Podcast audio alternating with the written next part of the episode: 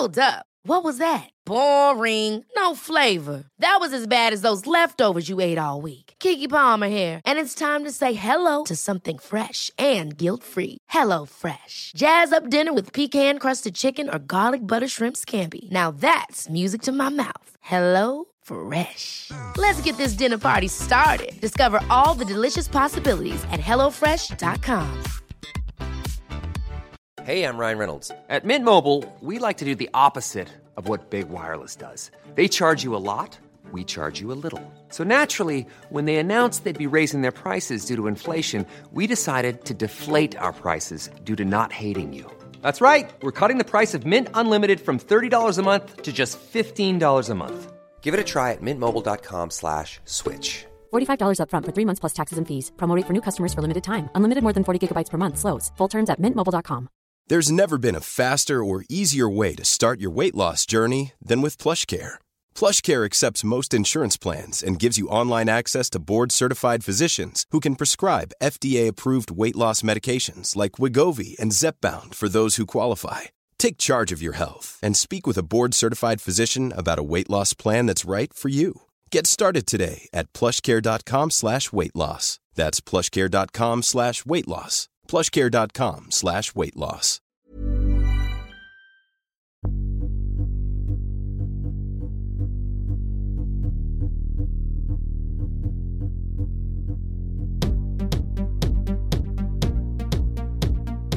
Hello, everyone, and welcome back to my podcast, Straight White Whale, the last podcast of the year because it's so close to Christmas and Paul needs a holiday because he's been grafting like fuck. So, we're going to have a good one today and then we'll be back in January. Paul, how are you, mate? Are you looking forward to your break? I sure am, mate. I'm sure I'm One more podcast after this, two therapy clients in the morning, and then I'm done for 10, no, 14, 15, 16 days. So I'm looking forward to it. Can't beat it, mate.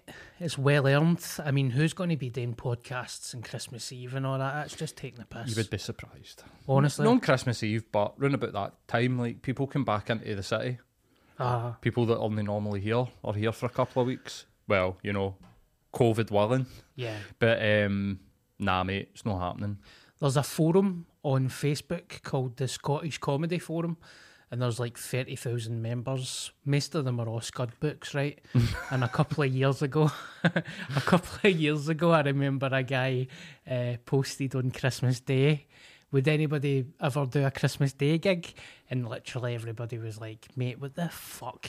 It's Christmas Day, mate. Aye, mate, you need to be one some sad piece of shit to want to go to work on Christmas. I'm kidding on, mate. That's so shite.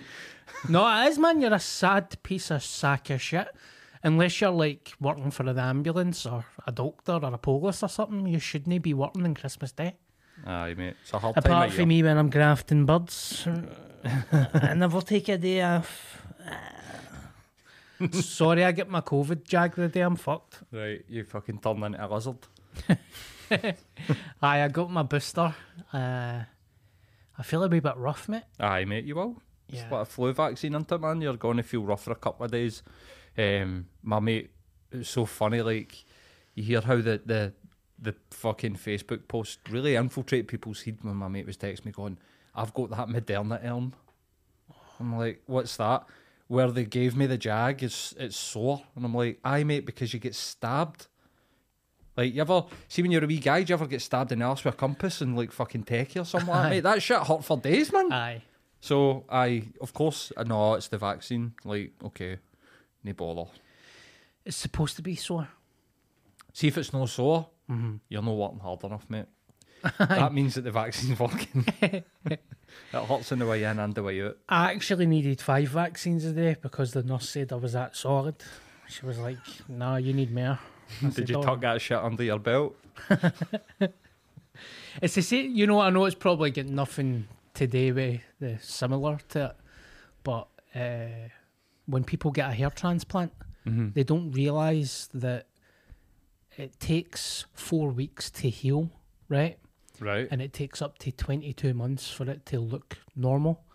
But we live in a society that you're like, what you mean you need to take a week? Like I had to take seven days off after it. Right. People can't, nobody's got patience for that.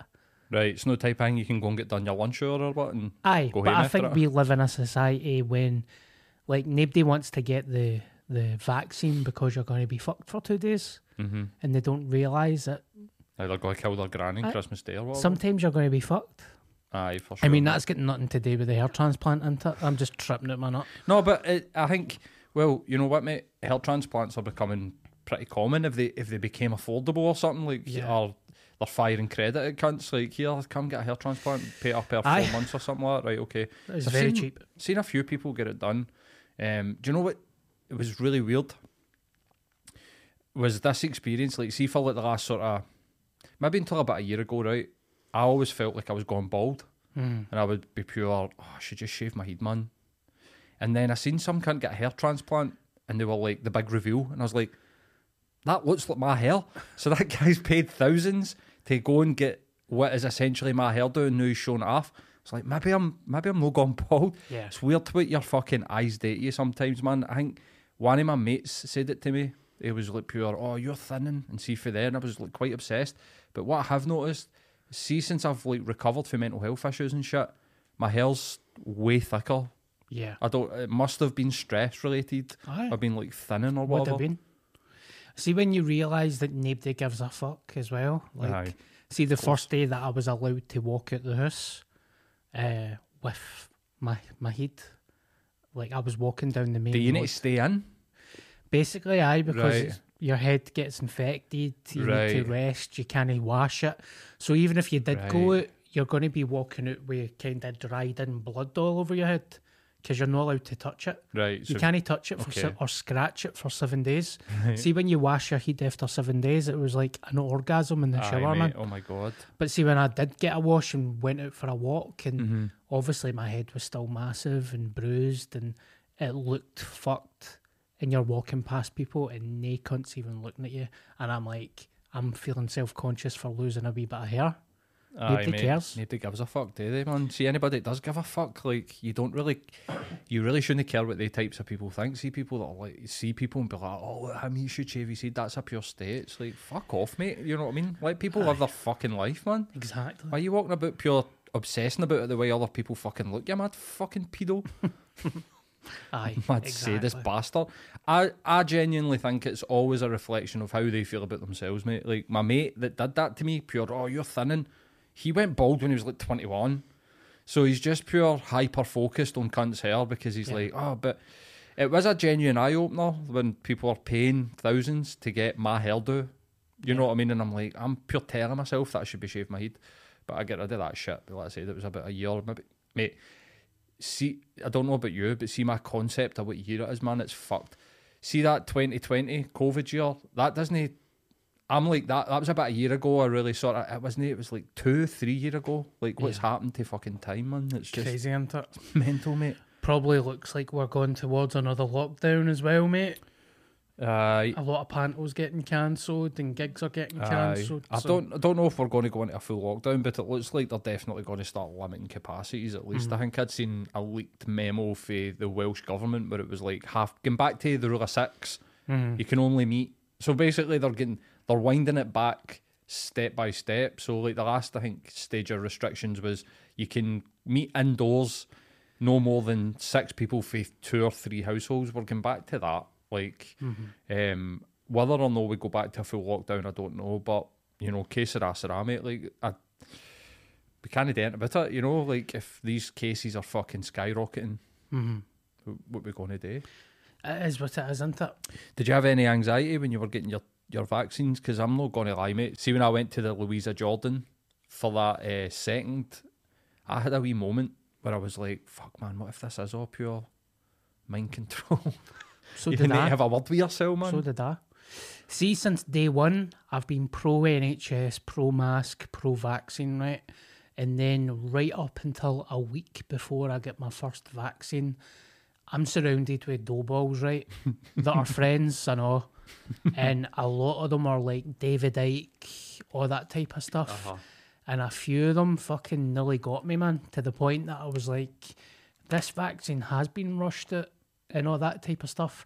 It hasn't really, though. They've been working on it for 10 years. It's got something to do with SARS, isn't it? Aye, well, Ebola and, and um, swine flu and all that are all part of the SARS strain, which is COVID is Aye. part of that. So, you're right. So they've been working on it for 10 years and obviously they flung all the money at it and they've Mm-hmm. rushed it through. But I don't know what it is. But I, I did think, do you know what? I'm not going to take it. And then I spoke to my cousin and my cousin said, Are you fucking serious? Like, you've since day one, you've like slaughtered people that have been anti vax, Uh-huh. all that type of stuff. And then I was working with my, my, my mate one day and we were in the West End, and I swear on my mother's life, see the guy's house that we're working on. Uh, the guy was a doctor. He was retired for a couple of years, and he worked with uh, viruses like AIDS. Ca- he's done everything. Cancer, top top guy, right? Right. And he came out of retirement to work with Right, this. aye. When they gave the licenses back to people. Aye, mm-hmm. because they were short as well, mm-hmm. short staffed, and he was an expert. And I said, "Look, mate, can I please talk to you for two minutes? I'm scared. I'm surrounded with cold water therapists that are telling me not to take the vaccine, to mm-hmm. take vitamin C." And he sat me down, and he was basically said, look, the only way we're going to get through this is taking a vaccine and then see when it kind of levels out and things kind of get back to normal, it will just be like the flu jab once a year. And I, s- Right. that's, I done, so the guy sold me on it and then I got and done went and done it. But the first one I got, my arm was a wee bit sore. The second one, I was fucked for three days. Aye, that's it, mate. I mean,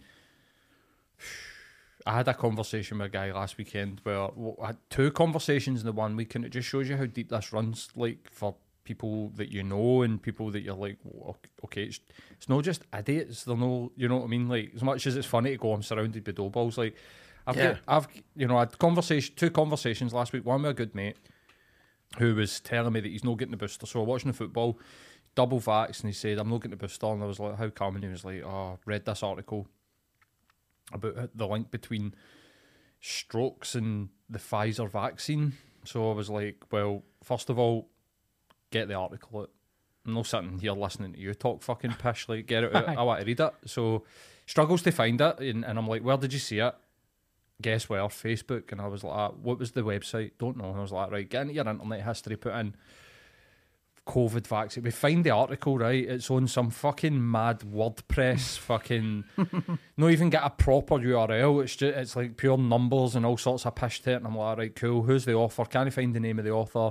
It's not even the Pfizer. So this just demonstrates it to me in a weird way. Like it- they were talking about AstraZeneca, and I was like, well, listen, mate, listen, look, see if you're going to spout your pish, at least know what pish you're going to spout to people. Don't start flinging vague ideas at people.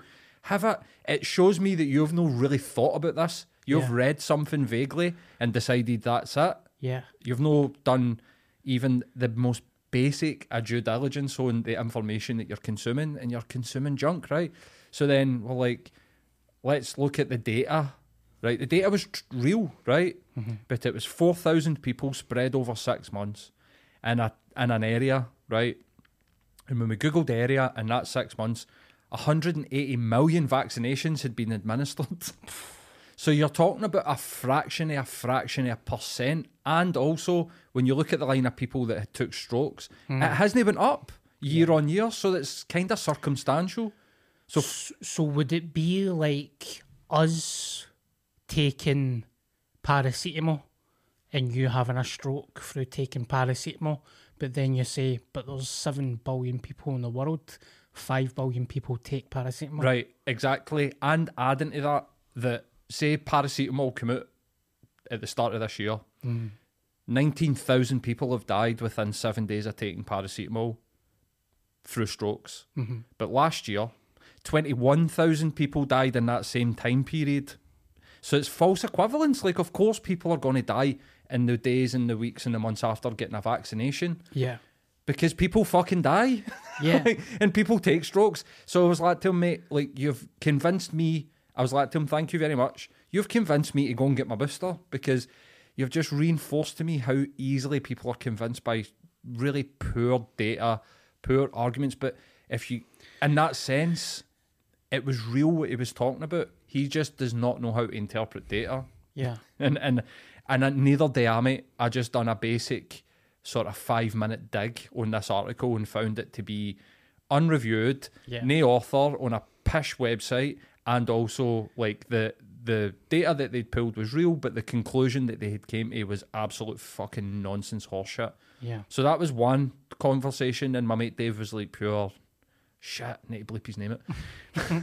he was like, you know, still on the fence, mate. I hadn't. I was just kind of like pointed out the nonsense in what he was telling me, and he and he, he wasn't budging. That's he didn't seem to budge in any way, which is fine. That's Yeah. But then the other conversation, and I'll, I'll edit this down so it's like really quick, mate, was with a guy on Saturday night, and he was saying to me, anybody that goes and gets this is a shite bag.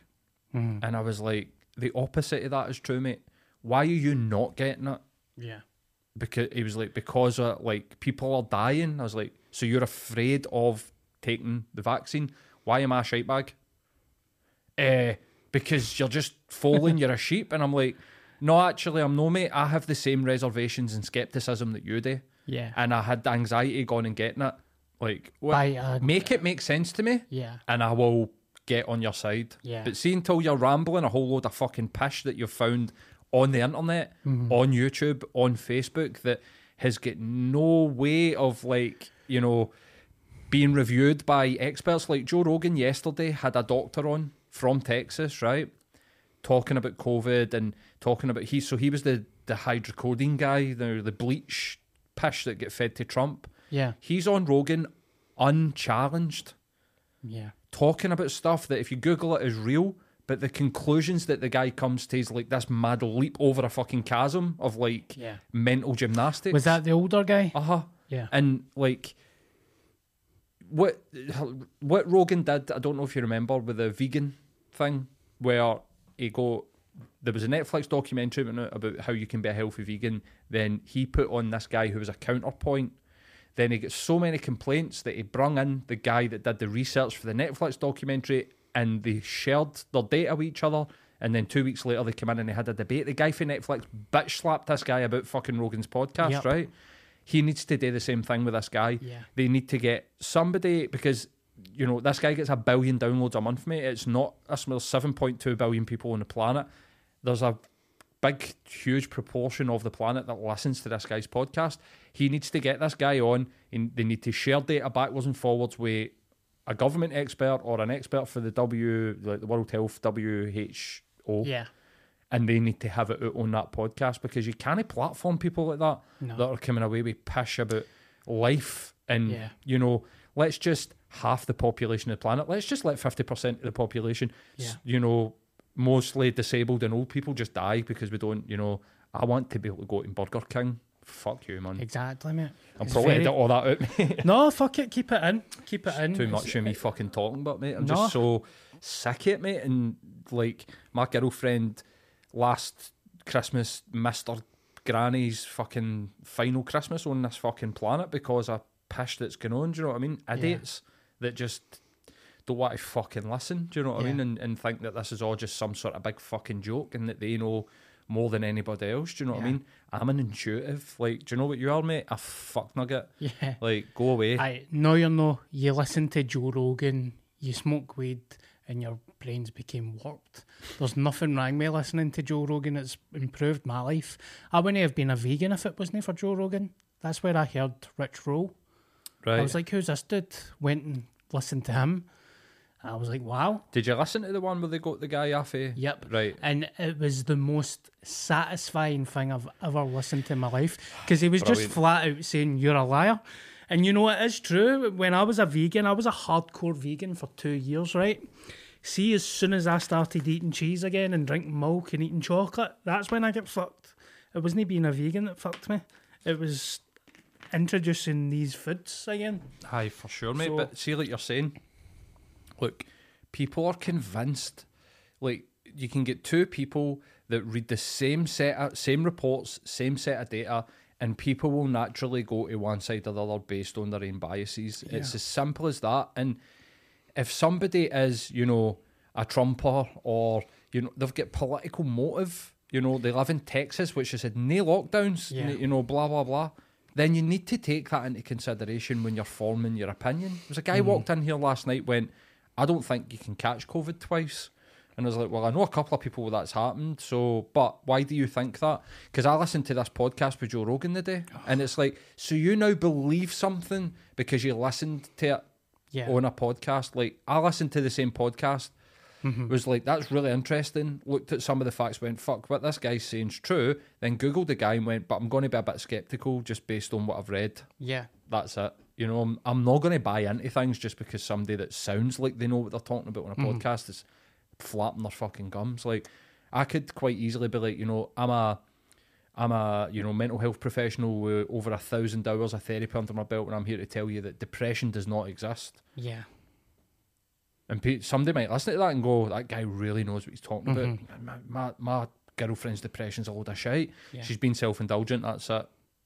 You know what I mean? Like it just, aye, it's it's crazy, mate. Well, just my dad's old. Like people make pish for idiots. Mm-hmm. You just need to know that at all times in your head. People make pish for idiots. Yeah. You know what I mean? Um, aye, fuck it. Anyway, enjoy your fucking booster. As I can't see out my left eye while talking to you. That's what I'm saying, but so uh, Sobriety. We were going to talk about. sobriety. No, this is a strange one for me because today, um, the seventeenth of December, is the actual my sober date. So today I'm six years sober. Congratulations, mate. Thank you very much, mate. And what do you mean by sober? Six years ago, I had my last drop of alcohol and drug. Right, so you're alcohol and drug free. Yes. Congratulations, mate. It takes a hell of a lot of willpower to go six years. Thank you very much, mate. And as time goes on, see the achievement of being sober, it's not as euphoric, but I realise that I've got a platform. I realise that we're nearly two years into a lockdown or COVID or whatever you want to call it. I know that this time a year is dreadful for some people without all this carry on mm-hmm. alone. Just this time of year is bad enough. Mm-hmm. And then you're adding COVID and all this shit. It's just awful. So I think I've got a platform, might be a small platform, but it might help someday. Just like it helped me, that showed me that kind of sober life. So I thought that I would talk about my sobriety, uh, share about my experience, maybe my first drink in between and my last drink, and then the both of you can name some charities to help some people. For sure, And mate. It, it won't be the type of fucking go up to the campuses with your out, and it will only be sixty five pound, and don't take antidepressants. And I'm not saying don't go to a doctor if you're fucked and you need help. Go to a doctor. Go to the Absolutely, experts mate. Absolutely. hopefully I can help someone. And you know, I think we I know a few people that when they get when they've got a sober date, they just say, "Oh, it's just another day," trying to be humble. And I think, mm. do you know what? Life is fucking awful, right? Life is shit. It's amazing we've got friends and family and all that, but see birthdays and these moments are small moments of joy. I mm-hmm. think they should be celebrated. a hundred percent agree with you. See if you've achieved something, pat yourself on the back. yeah, And whatever way that looks, that's all right. If you want to make a video and put it on uh, Instagram and, and do it, man. Do it. People, if somebody looks at it and goes, oh, what a self indulgent, blah, blah, blah, fuck them. Like, they're they're probably in the middle, of whatever that you're talking about. So, Yeah. mate, I genuinely uh, have so much respect for people that overcome addiction. It's it, it's a curse for people. Like I think that especially in the the world that we live in, um, so many people are addicted to so many things. Um, Yeah. So hearing a story of sobriety can and will inspire people. So if it's not for you, that's great. yeah. Turn off. You know? We'll still try and make it funny because every sadly everybody knows an alcoholic, especially in Aye, mate. Scotland and Glasgow. We've just been ravaged with this. It's part of our culture, mate. I mean, Yeah, it might doesn't even shock me when I hear about people like I'm going to ask you, but my first drink was at like eight. was it? I mate, I had well, I had had like a shandy, you know, like a, a bit of beer put in at Christmas Day and a, like a snowball on Christmas Eve. But I get a litre bottle of Pulse, which was a fucking at the time. Now how old I was was a seventy five p bottle of cider, and I went to a school fun day. Mm. That was my first drinking experience. But then I didn't drink for years after that and had my first proper drink at like 16, Yeah. which was like three litres of Strongbow that get consumed over the course of like, you know, between five o'clock at night and 11 o'clock at night, mate. And I was steaming, Yeah. like blind drunk, like made a fool, made an arse. So Yeah. what, what age were you? I think I was 14. I see because so much time has passed, uh, memories became blurred. But 14 was my first one, and I think it was the same as you, mate. I had a, I think my brother, I don't even know why he done it, gave me a can of beer. And Yeah, was like- grass. I'm kidding on I know. I was like, oh, that was kind of shite. Aye, mate. And then I had my first drink when I was 16 and it was in a golf course. And exact same as you, mate. I made an absolute cunt of it. I was greeting. Um, there was a wee burn in the golf course. It was just like a wee swamp. And I remember the police drove into the golf course to lift everybody and I ran away. And I ended up falling into the burn. so I was So like, it was doomed for the start. Aye. So I remember, like, see, as the police were lifting everybody, I was in this wee swamp like that, literally like that, just peeking out for a swamp. Like fucking, uh, what's the mad fucking, the pure famous war movie where he's in the fucking. Oh, apocalypse now. Aye, mate, like Martin, Martin Sheen in Apocalypse Aye. Now. Pure, just the eyeballs hanging out, man. I went back to my house that night, drenched in shite. My ma's like, "Have you been drinking?" I'm like, "No," but I probably started drinking when I was 18, and mm. there's a couple of major things in my life. Like, I was always. I think people think you've got a a stereotypical view of an alcoholic, a guy that will lie under a bridge and drink cheap cider. Meth and milk. Aye, I think. I personally think you don't need to be drinking No. every day to be an alcoholic. It's how you how you feel. Yeah, mate. I had a problem with alcohol. I wouldn't have classified myself as an alcoholic, Uh-huh. but I had a problem with alcohol. My problem with alcohol was I could not have one or two drinks. Yeah. If I went out and you can ask any of my mates, testify to this, mate, I would just be like fucking guzzling the bevy down, man. It was total escapism. Yeah, Friday night, Saturday night, and then during the week you would sort of like whatever. But I still see that as an addiction because I think that you can enjoy alcohol. Mm-hmm. Maybe know if you've experienced like what addiction is or whatever it is, but when you start to use it as an escape for like real life, whether that be one night or seven nights a week, I think that you've got a problem with it. Yeah. Um, you've got the potential to have a problem, and you should start managing yourself at the very least. Mm-hmm. So I know what you mean. Like alcoholics don't and addicts don't look, you know. I remember a guy that used to, I think I mentioned this to you before, used to work for the council as a bin man and would fucking go home and smoke heroin. And remember being quite shocked by that. Like, what? He's got a job and he's got a bird and they've got a Wayne and he fucking sm- he's taking smack. That doesn't compute in my head, and it's because of that idea that you're talking about that addicts look like this. Mm-hmm. No, they don't, man. We're surrounded by them. Fuck's Yeah. sake, I know cunts that are addicted to their phone addicted to fucking food, addicted to porn, addicted to fucking Yep. go to the gym, addicted to being fucking taking photos and putting it on the internet. You know what I Aye, mean? Like exactly. just ev- everything, mate. Because I think I, I when I f- first started to realise that I maybe have a might have a problem, I was comparing myself to other alcoholics, maybe family members, and you know looking at being judgmental and looking at like homeless people or drug addicts and thinking I've still got a job and I'm no homeless and I can't be an alcoholic and and then see when the penny drops, eh, it's it's not exactly a devastating feeling. I think it was. Um, I think I realised I was an alcoholic when I when I stopped drinking. Like I've had long periods of sobriety in my life with no Right. with no help or no support network, and see those months, um, they've been the worst months of my life Right. because I've took away. Self, it's like self medicating. I've took away the self medication, and I've done nothing about Try to replace it Aye. or fix the, the underlying Aye. issue. So I don't know if you've ever had that in your life when people stop drinking for Lent or something like that, and then your family will be like, "He's better off on the fucking drink." Never mind half it. Well, that's it, mate. It's like people that have uh, maybe an eating disorder or Uh-huh. um, eat too much, and then they go to the opposite direction and start restricting everything that they eat and going to the gym religiously and it's unacceptable if I don't get up and I don't work out and blah blah blah and it's like now you're on the other side of the spectrum. Yeah. Life is about finding that balance about like what do Yeah. you what do you want today? You know, like truly. Um, but I think that I get quite a lot as a therapist as well, mate. I get quite a lot of questions for people like, "Oh, how do you know that you're addicted?" See if you have that thought in your head. Am I addicted? Mm-hmm. See the thing that you're thinking about. Get up for a month. Aye. No matter what it is that you're thinking about, if you're asking that question, is this a problem? Do an experiment to see if it is a problem. Yeah. And you'll fucking find out soon enough. Because if on that first night you're like, oh, you're itching, you're jonesing for something, Yeah. then you're you've got a problem.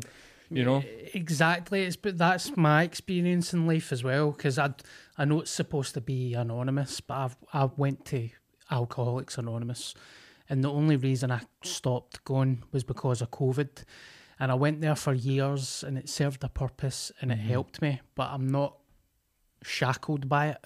I used it as a tool to help me get through a bad period of my life. Uh-huh. But if I need help, I would go to the doctor or a therapist or use anything I can to get through that. But I, I used to see people come there, including myself, by the way, and sit there and think, I'm an alcoholic. Hmm. See if you walk through the doors of an AA meeting and you're sitting on a chair at a meeting. I think that answers your question sure, before mate. you even speak. Do you know what I mean? And there's no shame. I look at it this way, right? I'm allergic to alcohol. That's it. It's that simple. See, when I put alcohol or drugs into my body, it changes every aspect of my life. It changes me physically, it changes me mentally, and I think it changes me spiritually. Mm-hmm. Yeah, mate, hundred percent. And I, I get quite, you know, I, I'm a, a po- I'm drug positive, Uh-huh. like totally drug positive. You know, not know about like you know injecting black tar heroin, but you know if you need a a painkiller, man, morphine, like y- Yeah. we, we exactly what you said. Like even the drugs can be tools. And uh, people be like, but you smoke weed and you take mushrooms and you're talking about addiction. Uh-huh. I think that what's very important about how you use a drug, and I include alcohol in this and caffeine, by the way, and tobacco, is what is the intention of you taking it? So, if your intention of having a glass of wine or a beer is to, you know, be with your pals, social lubrication, feeling part of, you know, some people will be like, I, I feel, but I feel kind of like an outcast if I sit and have a diet coke and everybody's having a drink, right? Well, you have one or two. That's totally different for what I was doing, and it sounds like what you were doing. Yeah. Which was like, as soon as a Jack Daniels, I cracked a bottle of Jack Daniels open, my head was pure. Let's get fucked up, man. Let's get fucked. I want to get fucked up. That was my intention. I used to say to people, I had this weird thing. I had I could always control it, but people would be like, "Do you want a pint?" And I'd be like, "We going out?" Mm. Nah, and I'd be like, "No, it's fucking pointless then." Yeah. Oh, what really? I, I drink to get drunk, mate. I don't, you know. That was basically what I was doing. I'm the same, mate. That's a problem. Yeah. You know, you know what I mean. So your intent is really important. The Mm-hmm. intention, like I take mushrooms as like a sort of therapeutic thing for my mind. Mm-hmm. I've got mates that take it to get fucked up Yeah. and they usually don't have that great a time when they take them. But when you take them with this intention of like sort of, I really want to be present with it, and I really want to get something out of this. It's they can be a really great tool. Yeah. Like you know what I mean. So, um, I I understand. We've all, I, I don't judge people that smoke weed. The only reason I probably don't smoke weed is because I can't handle it. Like, Mm-hmm. I just can't handle it. Just, I could go out, take, when I was younger, take 20 Eckies, right? Honestly, and be all right and t- 20 pints and still be functioning at a party. Mm-hmm. See if you gave me two draws of a joint. I mate I would go fucking white, paranoid, hear voices, and I'm like, right, I, me, physically, I just can't react to Uh-huh. that. That's no for me. Was ecstasy your drug of choice? it used to be when I was younger. I Right. really hope my family's not fucking listening to this. So I think this is like an important thing about it, is is that you just talked about your first drink, right? Do you remember your first half pill? yeah, And how good was that fucking? I mean, that's basically what you're chasing for the rest of your pill journey. Yep. And I was the same as you, mate. I'd go to nightclubs and take eight Yeah. and just be like, fuck, so fucked up. But I never achieved that high that I go. I was in a house party in Barmulloch and took half a love heart in like fucking 2003. And mate, I, I, I can even still remember the hairs in the back of my neck standing up and just going, oh mate, oh my god, really? And then playing football in a back garden in the Pishin Range, just pure howling. Like, Aye, I did. I do remember having this curiosity towards drugs. It was like a hunger that was never going away, and I started Right. asking people in my school that took them, "What's it like?" And nobody would have stopped me for taking Eckies before I took them, because it was so. It, it just wasn't going to stop me. Like, and see, soon as I took it, my first pill, I remember thinking my life is never going to be the same. See, before I took my first drink, I, I you know, we're surrounded with alcoholics and alcoholism, mm-hmm. right? I, I f- hated alcohol when I was younger before I even drank it. And Right. see, the first time I drank, maybe I know the can of beer with my brother, but the first time I get drunk, mm-hmm. I thought, fuck it, I'm going to have a so what was it about drinking that made you think, like, what was the change? What do you mean? Like, what did you notice that made you be like, I'm going to drink again? Because, well, I know myself what Uh-huh. it was. I was like freeing. It was totally freeing. I was getting cunts abuse. Do you know what I mean? Like, I was just, just being a dick, really. But it was like almost it just freed me up to just, and I was just like, I want to do that again. It was that was what it was for me. That's what I noticed. I I think looking back through a lot of self work, I think I realised it felt like a medicine. I was like crippled with anxiety and confidence problems. Uh, couldn't talk to girls. Uh, couldn't do anything really. Hated myself, and then soon as I was drunk, I felt the tension leave my body. But that's a terrible cycle of self harming and then there's a lot of chemical reactions to your brain because anytime I towards the end, anytime I drank or took drugs, it was 24 hours in my bed. Uh, I remember the last time I, I peed into an empty bottle of Lucozade. I couldn't leave my bed. Right, like Like- crippled with anxiety. Yep. Right, so couldn't that- leave, couldn't speak, couldn't that's eat. when like mental health meets a substance like that. Yep. I noticed that myself, mate. Yep. When I was in the pits of my depression and anxiety, drink the, the for like days after drinking, I would have the most ultimate fear uh-huh. and would think that's a hangover. My hangovers are getting worse, getting Yeah. old. It's like you're 28. Like, mate, it's no, it's that your fucking problem is meeting your other fucking problem Uh-huh. on these Sunday mornings when you wake up. Do you know what I mean? It's like the young team that take gear. They, I think there's a high suicide rate with young men. Yep. um, I'm not saying it's with drugs, but when you take cocaine, right?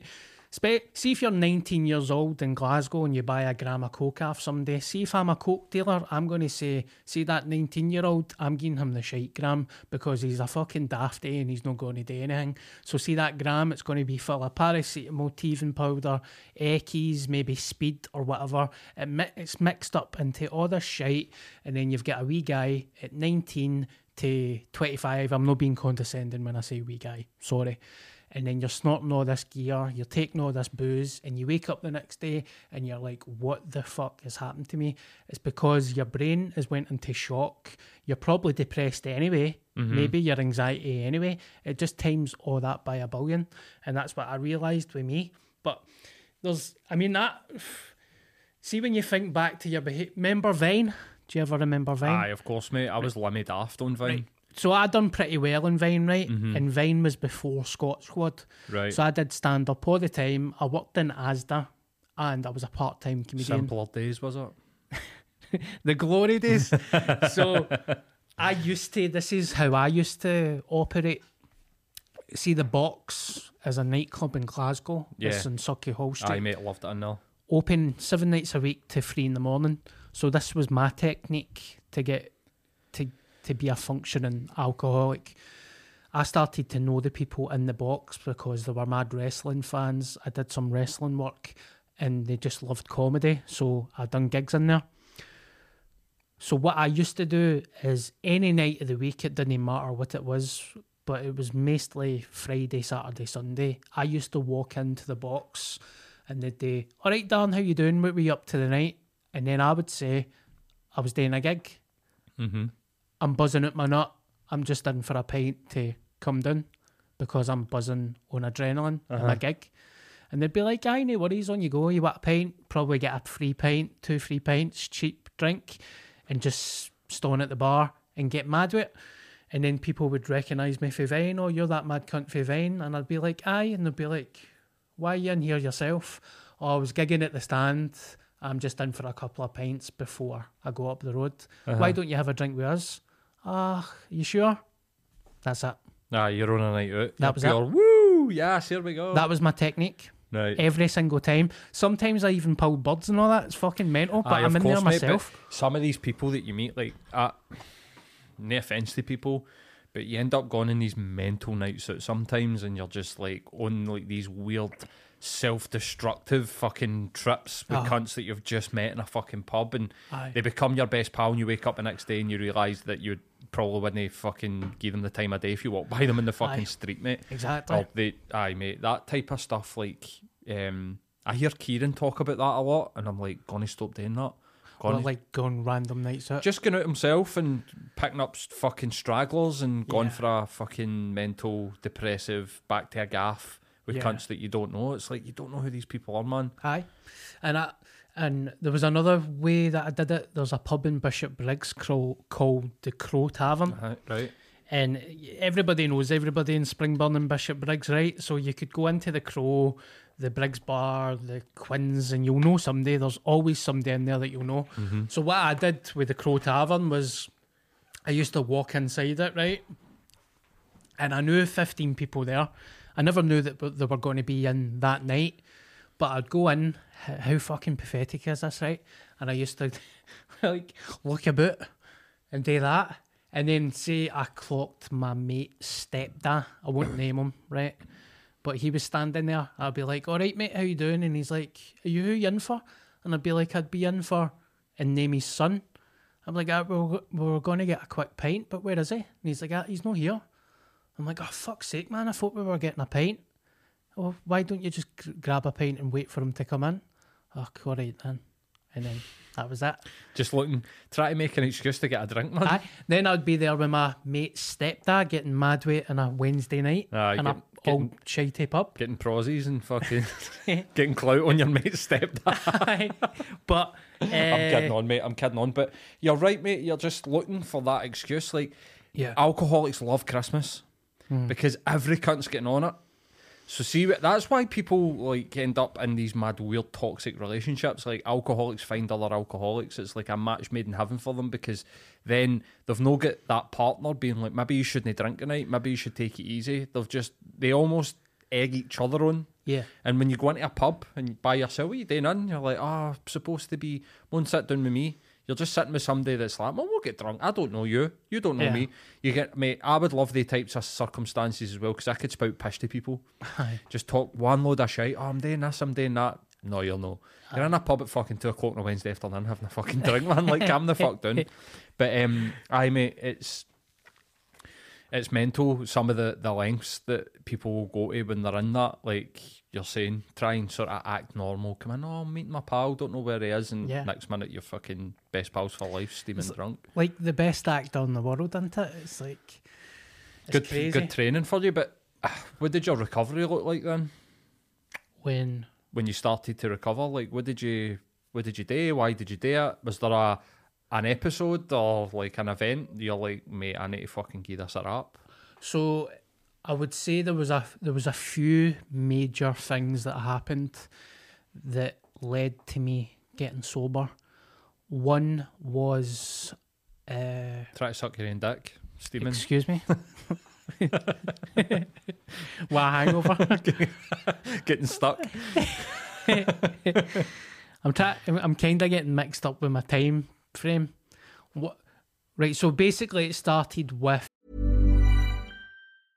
Ever catch yourself eating the same flavorless dinner three days in a row?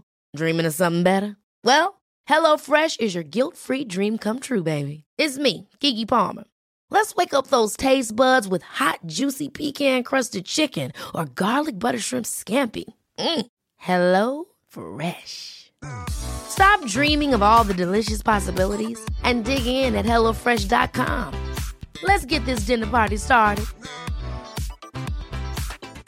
Quality sleep is essential. That's why the Sleep Number Smart Bed is designed for your ever evolving sleep needs. Need a bed that's firmer or softer on either side? Helps you sleep at a comfortable temperature? Sleep Number Smart Beds let you individualize your comfort so you sleep better together. JD Power ranks Sleep Number number 1 in customer satisfaction with mattresses purchased in-store. And now, save 50% on the Sleep Number limited edition Smart Bed for a limited time. For JD Power 2023 award information, visit jdpower.com/awards. Only at a Sleep Number store or sleepnumber.com.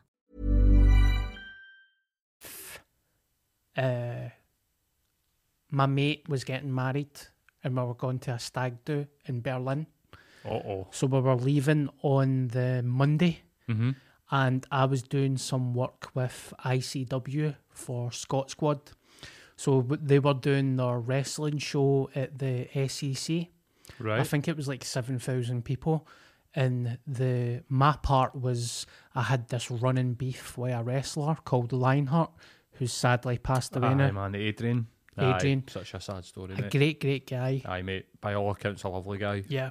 And he trained me at the asylum and it never quite worked out, but we remained friendly. I'm not saying, you know how sometimes when somebody passes away, they try to latch on and say, oh, he's my best mate. I'm not saying he was my best mate, but certainly if him. I bumped into him, we would be nice to each other. Right. Yep. And there was this running uh, joke that obviously wrestling scripted. So the thing was, uh, he was slagging me for being a failed trainee at the asylum. I was slagging him for being a terrible coach. he broke his neck as well. And it all led up to this event at the SEC of me being in the crowd dressed up as Bobby, him pulling me over the railings Right. and just beating me up. Who was their guest? What do you mean? The, now, like when they do ICW do these big events at the SEC SSE Hydro, they usually hire like a big name. Rhyno. Rhyno was there, Right. Okay. But there was somebody else bigger there. But th- Right. this is the point I'm saying. I can't even remember because I was that fucked. Right. Okay. So Fuck. I turn up, right? And we don't get paid because there's so many people there getting paid. So we're not getting paid, but there's a free bar. And Mark Dallas he says, Look, go in there and help yourself to the free bar. We're obviously two hours late. We turn round, we walk round, right? There's nothing there, no juice, no cups. There's just one big fucking gallon bottle of whiskey, right? Right. and I think it's for you know Costco for like sixty quid, and Right. everybody was like, "Fuck, drinking that man We'll be at our box," and I'm like, "No, I'm drinking that. Like, there's no drink there. I'm not getting paid. I'm getting fucking some drink." Taking that gallon bottle of bells. So Fuck's sake. I don't know how much I drank, but I certainly drank enough, probably a liter, right? Right. Okay. and Fucking I hell. remember being in the audience and bl- I was blackout drunk and uh, you know still functioning but like I've done my whole life you were standing. aye Right, basically Aye. that was another moment as well somebody asked me how many gigs have you done and I think I, s- round about that time I said a thousand and he says how many gigs have you done sober and I thought fuck uh, my first gig maybe in my what like 10 gigs or something. Right. anyway back to the ICW story. I'm standing there. Adrian is giving me some chat and he goes to pull me over the railings and I am dead weight right? I'm about 20 stone dead weight out my fucking nut and he drags me out the railings and I fall flat on my back. But there is a what's it called? See the thing that's holding up the the railings? It's like a steel bar. Aye. Right. I know what you're talking about. like uh-huh. it's just holding it up so the railing doesn't fall. Uh-huh. I fall on top of that, right? Off. Don't feel a thing. Get up. We done our bit. It was very good. Went to the back. I'm buzzing out my nut, and I was like, ah, fuck, man. I think I've got a a stress knot because I'm so like tense. Uh-huh. And there was a BBC uh, press person there, and I was like, ah, "Can you feel my back?" And she done that with her thumb. She was like, "Ah, fucking hell, man, that is a stress knot." She's like, "That's really, really bad, man. You should get a massage." Never thought about it again. Woke up the next day, right? Went to go in for a shower, took my t-shirt off, and see my entire right side. It was jet black. Right. Do you break it up? Broke a rib. aye. Oh, for fuck's sake. Broke two ribs. And and right, so have you broke a rib sober? No, Right, I have. I don't think so. I get kicked in the ribs and basically like, your, did your rib pop out? Did you have to go back? Did you have to That's go and get she it was, reset? like, Aye, that's the knot. Aye. It's not. It's a fucking bone, um, mate. That is, and I have um, broke legs, broke noses, broke my jaw, get punched into my fucking molars, flew, broke my elbow, like fell Fucking out, hell. fell out a tree and my elbow hit a brick, and getting kicked in the ribs and my rib popping out is the worst pain I have ever felt in my life. Yeah. You can't breathe. Like you Aye. try and lie down, you're like, holy shit, you can't get comfortable. So me thinking about that pain and how drunk you would have had to have been for you to get up and do wrestling with two broken ribs is Yeah. incredible, mate. I mean, even a bruised rib is Yeah. like you can't move. Mental into it. So, So, aye, no wonder you get fucking sober. aye. Right. So, but I was paranoid because I was going to my mates. This is no the end Right, of the story. right, it gets right, fucking. me- it gets mental. I forgot about the stag do. Right. So I go to Stockpole and I say, I'm an actor, I'm in Scot Squad. I was in a wrestling show. This is while I'm still at my nut. I was at a wrestling show at the SCC last night and I was drunk and it was dead weight and I get pulled over. and the nurse is looking at me like, Who are you, you fucking rocket? so he's like, ah, Look, you've got a broken rib. We can't really do anything about it apart from give you these really strong painkillers. So I'm getting my shit ready for my mate's stag do, out my tits on painkillers, run back to my house, grab my suitcase, don't even look at the suitcase, stick in hundreds of shit, and go to Glasgow Airport. Little did I know that two years before then, I went to Bulgaria with my best mate, right? Just a lad's holiday, just the two years. And it, for 14 days, I was blackout drunk, right? When I was in Bulgaria, I don't know if a lot of people know this. Scot Squad is about 95% improv. A lot of the sketches we come up with ourselves, with writers as well. And we were walking through this strip in Bulgaria. And I went to this stall. They were selling gas masks, samurai swords, and knuckle dusters, right? Right. and I seen this knuckle duster, and it was like something out of the see the baddie uh, uh, shredder out of the turtles. Aye, mate. it was like his horn, Aye, aye. and see to me, it was so comical and so stupid looking. Right. I just couldn't. F- I was like, I can't believe that that's a weapon. So in my head, while I was drunk, I said, I'm going to buy that and I'm going to use it for Scot Squad. And the sketch will be uh, Bobby buys a ring for his granda, but he buys they knuckle don't. dusters. They don't know. He doesn't know it's a knuckle duster. right. So it's a black knuckle duster. Put it into my black suitcase, and this is how much of a fucking idiot I was. Stuck the suitcase in my room, and it's no moved for Right. two years. Right. So see when I get back for the hospital and I pack my case for Berlin, Uh huh. there's still Bulgaria stickers on the suitcase. So I'm running to Glasgow Airport. Now there was a chain of events that just fucked me for the get go. It was you, you weren't allowed a full suitcase in. It was only handheld luggage or a really small suitcase. Right. But carry I've- on. I carry on. That's Uh-huh. it. But I had a I had a suitcase the size of this fucking table. Aye. So straight away it flagged me up, and I remember standing in the queue. All my pals there. I'm drinking alcohol in the airport for a curer. I'm at my tits on these painkillers that I don't even know what are. Fuck's sake. And they stop at the bags get stopped at customs, and I'm like in my head, I'm like, what what the fuck is taking them so long Mm-hmm. to process this bag? And I remember the guy looking at me like I was a psychopath, and I was saying, "Is it my shampoo, mate?" Oh no, man! You've got some sort of mad sex toy in your fucking. Aye. So little did I know, he well, I did know he pulled out the fucking knuckle duster, right? And see the feeling of such a weird feeling of I never, I completely forgot that it was there to begin with. Aye, so you're like confused, Aye. right? And embarrassed. Embarrassed, the shame, Uh huh. and it was just like all my mates were like, ah, "No fucking way, he's got a knuckle duster," because none of them knew either. I'm standing You there. must have been like, "What the fuck is that, man?" I know, and it's the fact that I was going into Glasgow Airport. Uh-huh. It wasn't the Did- fact that I was you- leaving. Did you sober up quickly? Was it one of the things Well- where you're like, oh no, the adrenaline pure goes not? It was weird because the police came right, and the guy, the guy police was like, "Ah, he never said you're fucked, but he done that. You- You're in trouble." He's like, "You're fucked," right, and I was like, before we even got into the room for questioning, right. I said, "Mate, you're not going to listen to what I've got to say first.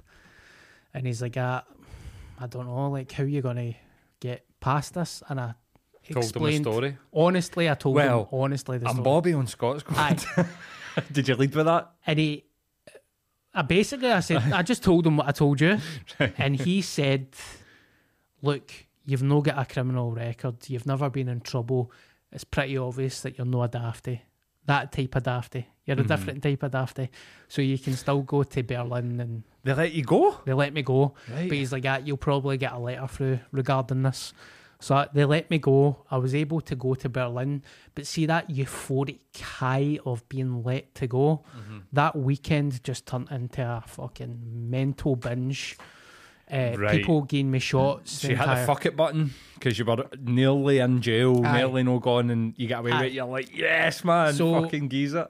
Then I came back, and then I started. What what happened? I came back and I realised I had a drink problem, right?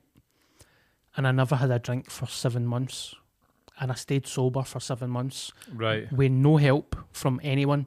Never went to the doctors about depression. And this is what I'm saying: if you're struggling and you need help, you need to take every set of tool. You need to get in touch with somebody like Paul and ask for help, while using many other different things to get you through this. Uh-huh. And I never done that. So s see for that seven months. If somebody says how long you have to drink now, I'd be like forty six days. And see that that is no healthy. That's another sign of an alcoholic. Because see, when you stop drinking, you want to be away for for the shackles of addiction. I only drank for fourteen years. Say I started when I was fourteen and I stopped when I was twenty eight. See, when I'm out in the tune when I'm forty seven, I don't want to recoil in disgust at somebody drinking a pint. Aye, I want to be able to sit in your company and for you to have a beer and for me to no give a fuck. Or because you, you need to live your life because booze and drugs and all that are never going to go away. So, anyway, seven months sober and it was the worst fucking time of my life. I wanted to kill myself. I felt suicidal. And then my pal's wedding happened. The boy that had his stag do in Berlin. Went to stag do seven months before his wedding. Fuck's sake, man. Yes, Whatever happened to the night before, man? I know. So it's mental, isn't it? Aye, mate. And he's Shiting himself in case he does something stupid. Hi. And his wedding happened, and I remember my mate was there, and he was getting it. Fuck's sake, man, are you half a bevy? oh, no, Uh, man. You're always one of these mad cunts that are doing diets, you're always doing this, you're always doing that. How come you. you can't have a drink?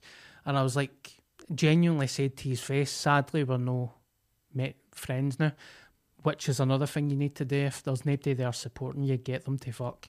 See these negative people that hold you back with your depression and alcoholism, get them to fuck. So I went to the toilet, came back from the toilet, and there was a pint on the table for me. And he said, just have a pint. And I thought, you're an asshole," And I was defenseless to the first drink because I never had a support network there to help me.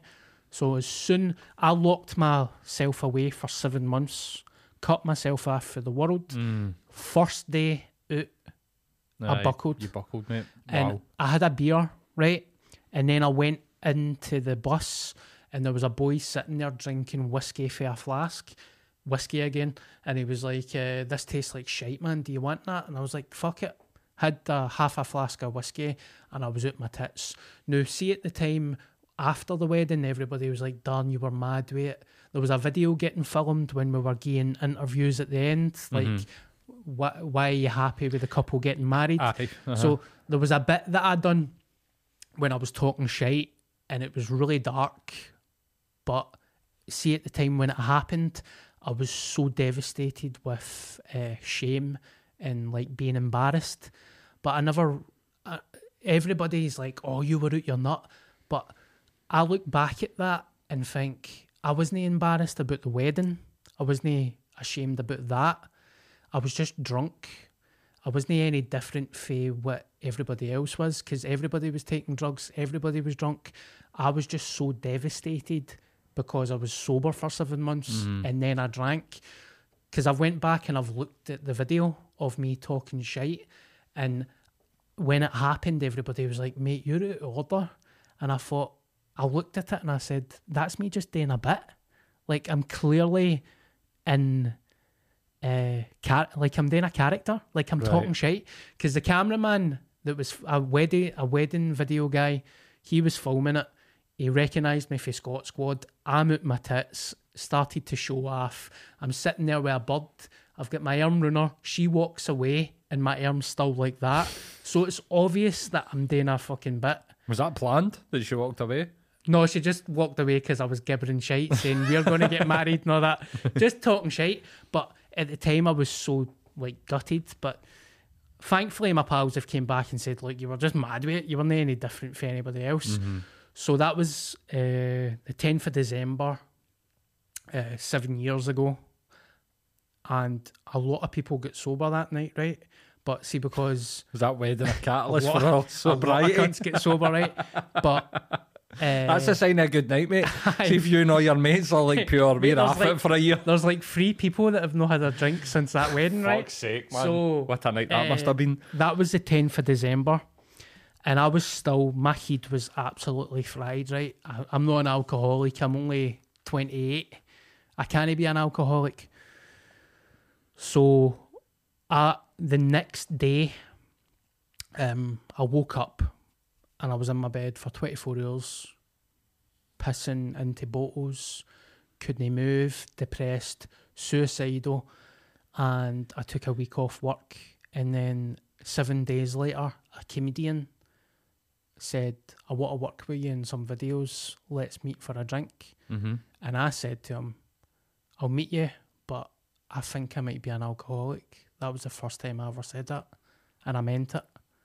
And he said, Well, why don't you just drink what I'm drinking?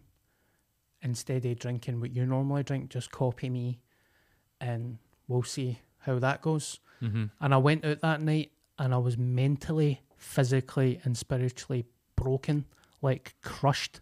And then I, I didn't even want a drink. I remember having a white wine, never drank it before in my life. Disgusting shit, man. Disgusting. think I had a gin, Ugh, more disgusting shit. couple of beers, a red wine, and we were standing at the bar. And I think it was like rum. It was some type of cocktail, rum or something. And I remember when I was drinking it, something honestly in my head just done that. Enough. Like it was like an, an, an inner voice. I don't know if they say it's an, a higher power or whatever, because I've said a million times that I'm not going to drink anymore. That's me off it. I need help. But that moment in time, I was like, I'm done. And 17th of December was my last drink. And I knew it was going to be hard. I knew that, you know, you're removing that self medicating. What am I going to replace it with? I've replaced it with a lot of things. Food, to this day, is still a struggle. You know, I can be skinny, I can be fat. Uh, but you know, it's weird because fucking six years, man, it is weird and it doesn't get easy. You think, oh, I'm going to get dead skinny, become a millionaire, and be a mad shagger, get a big house up in the West End. None of that happens. Like, Well, this is what. well, that, I mate, that, I've never really thought about that. Like, to, in that sense of, um, like people talk about all these pure amazing things that happen when they get sober and blah blah blah, and it's like, mm, maybe that doesn't happen for everybody. Like, sometimes sobriety is disappointing for people. That's mm-hmm. why they relapse. yeah. You know what I mean? Um, have you ever relapsed? I've never relapsed, which I, to this day I still find strange mm-hmm. because I don't think I'm that strong a person. See, when I want something, see, when I get a hunger for food or doing something bad, I just do it. Like, there's no self control with me. But it's weird with mm, sobriety. I think I don't. I, I think you've got a self defeating belief there, mate. Because if you have managed to stay off alcohol and drugs for six years, something that you've struggled with before that, then you've got plenty of self control. yeah. So I think you've got a bit of a sort of self defeating thing there. Where you're like, I don't have any self control. I can't trust myself, but you definitely do. You just need to apply the same principles that you've applied to that Yeah. to other things. But I think you, you said something really. You've replaced your addiction with food, so that's why you're struggling with that. You know, um, I always think, well, addiction's always a symptom of something else, something deeper there, and um, if you can deal with that, you can deal with the the addiction Yeah. probably quite easily. Like if you know, it's going to be hard. Like if after the physical withdrawals go, as long as you know why you're doing it, and I think you must know why you're off the alcohol, and it must be really strong. Yeah. Then it'll make it a lot easier for you. You know. Um, Well, they say, you know, you're either born feeling that you're the black sheep of your family or you've got a hole in your soul and you try to fill it with things. Mm-hmm. And that's what's made me realise that there's a problem because I've always felt odd or different from my pals or Right. from my family. And I've I've always had this feeling of having a hole in my soul before I even found that out. And I, I love the term like Jekyll and Hyde because I can be the nicest person in the world, but as soon as I put alcohol into my body, I want to commit suicide. So how can you go for this quiet wee guy that loves his ma that then Pff, fucking hell man. choking up, mate. I'm choking up there, man. Wow. I'll let it out, mate. Fuck's sake. This is a Christmas special. Episode Right. ten, mate. Suck my knob next. Definitely not choking that. Oh. Sorry, mate. No, that's all right. no, but that, how can you do that and then go for completely just fucked? Like, Mm-hmm. I lost my place there. It's the fact that you're staring at me, I know, with your big sexy. Sorry, mate. Sorry. Sitting pure with my Merry Christmas. into therapy into therapist mode, mate. I think you, mate. If that's if if you know, I think that um like I don't even know what how to unpack a, a, a bit of that on a fucking microphone, like just get the microphone for. But like if that is who you are, like a sensitive um person, and then when you take drugs or alcohol, you change Uh-huh. don't take the drugs and alcohol. It changes you as a person. And if that is because you're like, I've got a black hole, like that's where I would say to people, fill that hole with something. fill that black yes, hole. fill that black hole with something that's more productive. yeah. You know, like whatever it is, your comedy, your Yeah. career, fill it with something. Do something with it. Like Yeah. put put that energy into something that isn't fucking yourself up and hurting yourself, mate. You know. And I think that's why you need to be kind to yourself during these times because the last time, the last two years, we've been living through a pandemic. So if you do feel a wee bit stressed or maybe you lose your gratitude towards sobriety, which I've probably done and other people have done, but they've remained sober, you just need to look at the fucking bigger picture. We're living in a sci fi movie. If you're stressed, if you've put a wee bit of weight on, if you've lost weight as well, because that can be a problem to people and people Uh-huh. get judged on that, man. For sure, mate. I know a couple of my mates that really, it really hurts their feelings when people talk about Aye, how skinny they are. Aye. So that can work both ways, and that can be stress or under eating or wha- whatever it is. I think you just need to be uh, kind to yourself because For we're sure, mate. Self improvement without self acceptance and self compassion is absolutely fucking futile yeah, because you're not improving anything. Well, the reality is you are improving things, like, but within your perspective, if you can't accept who you are for who you are, and you can't be compassionate towards yourself through recovery, it probably won't be what you want it to be. yeah, Um, and I mate, that's a principle that I just live my life by. Just accept who you are. yeah, Like you're saying there, how do I go for being this wee? Just accept the wee guy. yeah, Accept the wee guy that loves his mom. Just accept the guy that has a bevy and starts to be a bit of a prick or starts to be a bit starts to act out. Just Yeah. accept it that that's who you are. Um, and even that you can't drink, just Aye. accept that. Like just accept. Don't fight it. Don't Yeah. make it a battle. Just turn it into this is unfortunate. Like, do you think that somebody who has anaphylactic shock because they eat peanuts is sitting greeting about the fact that they can't? No, they're afraid of peanuts. So like, keep them the fuck away from me. exactly. And I think that that is the type of mindset that you can be, you know, Yeah. Like, are you going to go mental at somebody eating a packet of peanuts in front? No. If Yeah. you're on a plane, or you know, if it's going to put you in that danger, like Uh-huh. your mate, oh, here, here's a pie. Fuck you. Do you know what? Like, you're a fucking. You need a fucking therapist. Fuck me, Yeah, man. and That's the- disgusting, mate. I can't believe that. Yeah, it, it really hurt me, and it's made me. Uh, it's never made the friendship the same.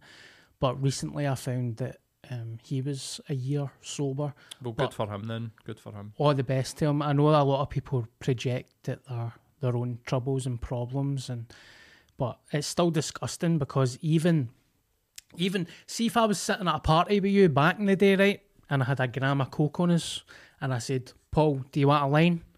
See if you. I would like you to take that line because the two of yous could have a laugh together and talk shite. But see if you never took that line of coke. In my fucking head, I'd say yes, more coke for me. Aye, but what about if I was like, no, I'm totally against that? You would be like, I, I think it's, it, it's no that maybe somebody's like, oh, I don't, I don't I've never tried it or, I, or whatever. I think it's like, if somebody was to say, if you were fucked up, right? If you're fucked up, this is only the way that this works. Um, if you've got a problem with coke and then you sit with somebody that's like, I've kicked it, then you go into this sort of self-loathing. Who do they think they are? Yeah. and that and then when you're close to that person like a mate then that's when you you start to taunt them and you start to be like fucking Yeah. you know what I mean like um Like the vegan stuff. mate I always re- aye exactly I always remember I had a mate that gave up weed and this he wasn't even a weed smoker he was a hash smoker back in the day Ah. big hash hash dealer actually and he used to sit at parties with a bottle of Buckfast and a fag and me and my mate would spark a joint and he'd be like, "Yous are fucking junkies, man. Disgusting. Fucking drugs are for mugs." And you're like, "What? what kind of self-loathing are you involved in, mate? Like, you've got a bottle of fucking high caffeine alcohol, fucking fu- f- fuck knows rocket fuel in your horn, and you're smoking twenty club, and I'm a fucking junkie." Yeah. I'm sorry, mate. No, thank you. Like, but that's it's it's all about self-loathing, mate. See when people do that, bait people, taunt people, bully people Yeah. it's their own self-loathing that causes them to do that. And see your mate, see if he's sober, connect with him, man. Yeah. Say to him, like, see when you did that at that wedding, mate, that fucking broke my heart, by the way. Yeah. Bet you any money he'll be like, I'm so sorry. And you might even be able to get your fucking relationship back on track. Back to normal. Yeah, I, I look back now and I think everything happens for a reason, and the six years has been uh, eventful because I haven't been completely sober, I suppose, because I've went to Peru and I took ayahuasca, and I remember coming back from Peru and everybody was like, "Well, it's mind altering drugs," and I thought, but there's nothing enjoyable Aye. about ayahuasca. and it's a, it's a, it's a plant. Uh huh. So would you like gone and eaten nettles shifts your consciousness in a slight way? Would that Yeah. mean that you're no sober? Nah, mate. I mean, you smoke cigars, mate. Yeah. So does that mean that you're not? Because you don't have a problem with them. You don't have a ayahuasca problem. That's where I get. Um, you know, and as a professional, that is bullshit. See if somebody's like, "Oh, you smoke cigars," that's breaking your sobriety. No, Yeah. it's not because you had a problem with Eckies, coke, and alcohol, and you're off that, so you're still sober. So I get that shit in the Yeah. bin. Even if you were at a house party and took a couple of draws of a joint just to be like, I wonder what this is like now. Yeah. At this age, would that mean that your sobriety's out the window? Yeah. No, mate. No, no, no. Like, pff, aye, that's that is a ridiculous sentiment to me. Like, ayahuasca is a fucking life saving, you know, substance that people Yeah. take to recover from alcohol. This is the one where we're starting to get new studies and data where they're saying like, aye, actually, like weed is amazing to get people off of heroin. Magic mushrooms is amazing to get people off of heroin. Like ayahuasca is amazing for these hard drug addictions. Mm-hmm. These are softer drugs, you know. And, Yeah. and I don't even think anything that grows in the ground could be fucking classified as a drug. Yeah, you know. I agree with that. And it's not like see see when you take Eckies, you think right, this is going to last say five hours. You drink a pint, you're going to be drunk for four hours. Ayahuasca, in my personal opinion, is not a drug. It it is probably the most terrifying thing I've ever took in my life. It wasn't enjoyable. I wouldn't recommend it to anyone that isn't serious about it. It's not a bucket list type of thing. when you take ayahuasca, your life will never be the same. Mm-hmm. On top of it being physically just breaks you, mentally breaks you, and it tastes like shit. So my pals that are sober, like, well, it was a mind altering substance. You've escaped like reality, but I haven't really because see when I drink alcohol, even when you're fucked and depressed, you still enjoy it. Like it still Aye, tastes good. Aye, you take sure. a line of coke and you you feel it might be a fake happiness, it might be a fake dopamine hit, Uh-huh. but it's still there. It's a high. Uh huh. when you take ayahuasca, you are going into another fucking mate, you universe. fucking meet your reality, man. Uh-huh. You're you're going further into your reality. I, I was getting like visions for fucking God about my death, Mm-hmm. and then all of a sudden I'm back in Glasgow thinking I'm Bobby. some kids, some cunts drinking a pint of Tennent's like, well, you're no sober now. You've. You were in Peru drinking that ayahuasca. You're not sober. Here, have some fucking fuck off. But mate, I've smoked plenty of DMT. I know exactly what you're talking about as far as the visions and stuff. It's not as intense as ayahuasca. It doesn't Yeah. last as long, but I know what you're talking about. And if somebody was to say to me, like, DMT is a sobering experience. Ah. Like, you come out of that going, I know more mm-hmm. about life. No waking up going, I want to fucking kill myself because I'm hungover. You know what I mean? Well, I've took DMT, and I would say DMT is better than ayahuasca. it's kind of like it's ayahuasca is kind of like drinking, you know, a, a gallon of beer, and DMT is like necking a bottle of tequila. Aye, Like, aye. straight into your fucking veins if you were to get like an alcohol sort of uh, you know relevance but I mate um what else you got to say in your sobriety like So I think I've covered everything. Um, you know, the, the I don't I don't mean to be self indulgent there. That was me just sharing experiences of my first drink, my last drink, and everything in between. And um, if anybody's struggling, then say always what we've said since we've been doing this podcast. You know, I mean, this is what I did, right? I phoned the Samaritans because I was too self conscious okay. to to just go to the doctor or I mean, whatever or the very first time I ever went to an AA meeting is when I was 24 years old. After, I don't know if it was a suicide attempt. I still don't know to this day if it was a suicide attempt. But basically, I was in. The, I went to the pub. My back was fucked for training. Right, absolutely fucked, like a trapped nerve. And I went to the pub. I get steaming, and I think I went home that night and I took too many paracetamol because of my back. And I, I'm, you know, I have had suicide attempts in my life, but that one, I genuinely, hand to my heart, don't think it was a suicide attempt. well that's it mate And- it wasn't it Aye, and I think it was just a, a drunken mistake of mm-hmm. having a fucked back. and take too many painkillers I either took them and then I forgot that I took them and I took more. But I woke up the next day. I woke up the next day in my dad's house, right, and the kitchen was flooded, and uh, my I was lying under my bed, fucked. And my dad walked in and he's like, ah, what's all these fucking empty packets of paracetamol and all that? And I was like, oh, it's my back. I'm going to the sauna in the steam room. I got up, went to go to the sauna in the steam room, and I collapsed on a pavement down the road. And I thought, fuck, I've gave myself a fright.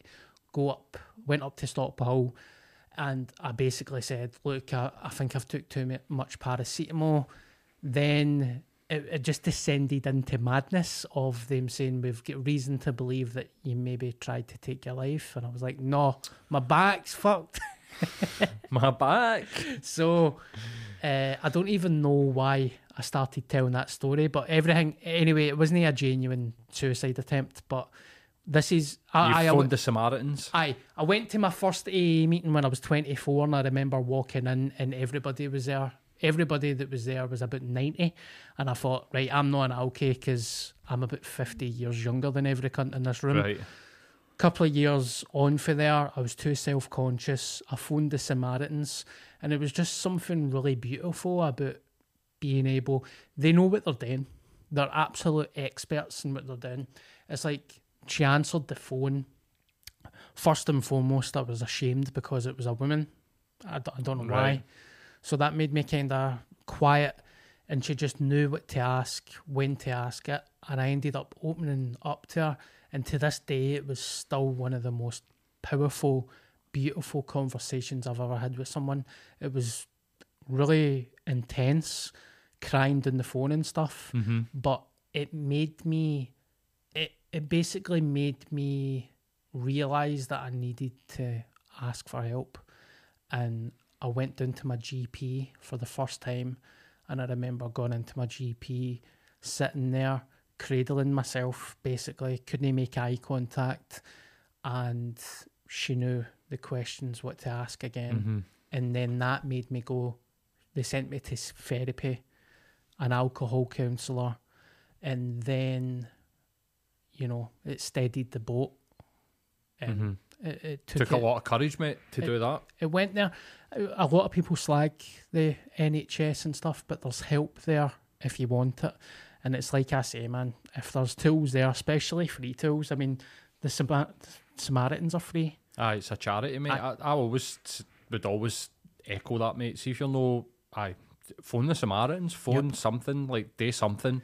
Just, ah. just don't do nothing. Like just Exactly. do something. Contact. There's so many like good charities out there. Do you know what I mean? So many like good meetings and stuff that you can go and mm-hmm. resources that you can lean on. But uh-huh. I think that the big barrier is getting over that shame that Yeah. you spoke about and but if you do it mate it's just the benefits are unmeasurable really Yeah. you know if you can face that maybe i'm an addict can i get some treatment you know um, What's the other option? Are you just going to fucking die and all your family and all your mates are going to miss you?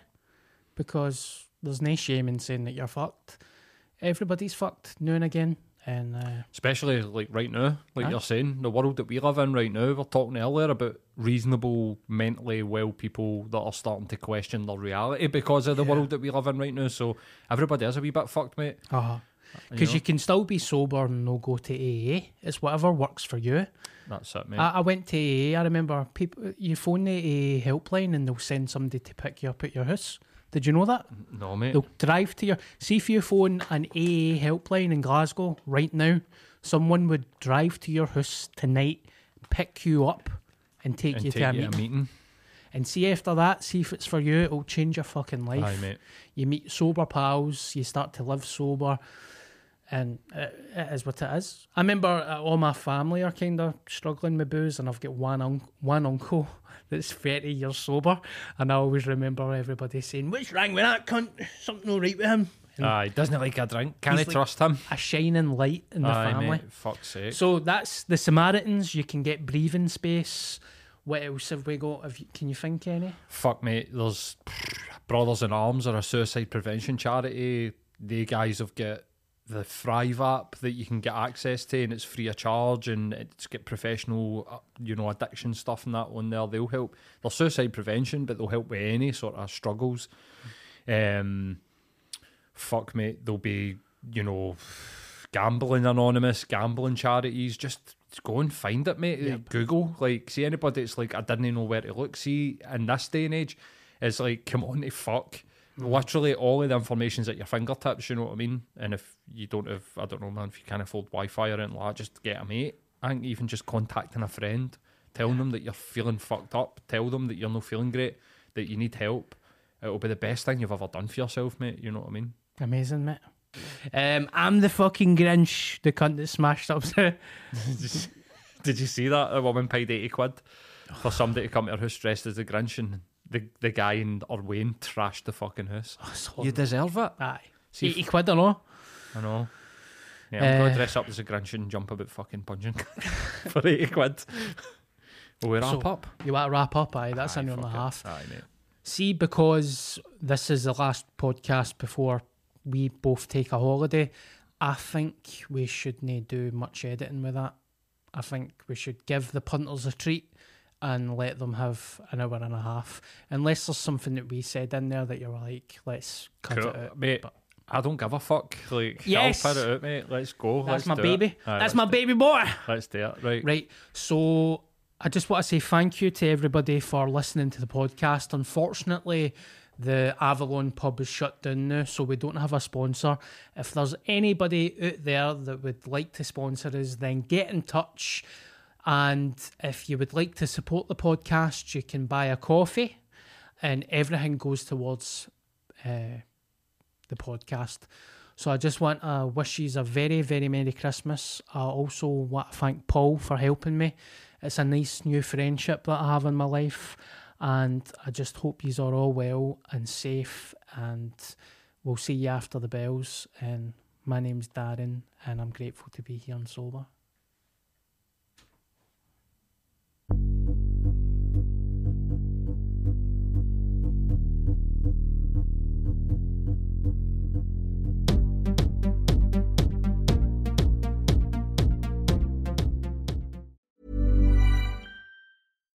Hi, I'm Daniel, founder of Pretty Litter. Cats and cat owners deserve better than any old fashioned litter. That's why I teamed up with scientists and veterinarians to create Pretty Litter. Its innovative crystal formula has superior odor control and weighs up to 80% less than clay litter. Pretty Litter even monitors health by changing colors to help detect early signs of potential illness. It's the world's smartest kitty litter.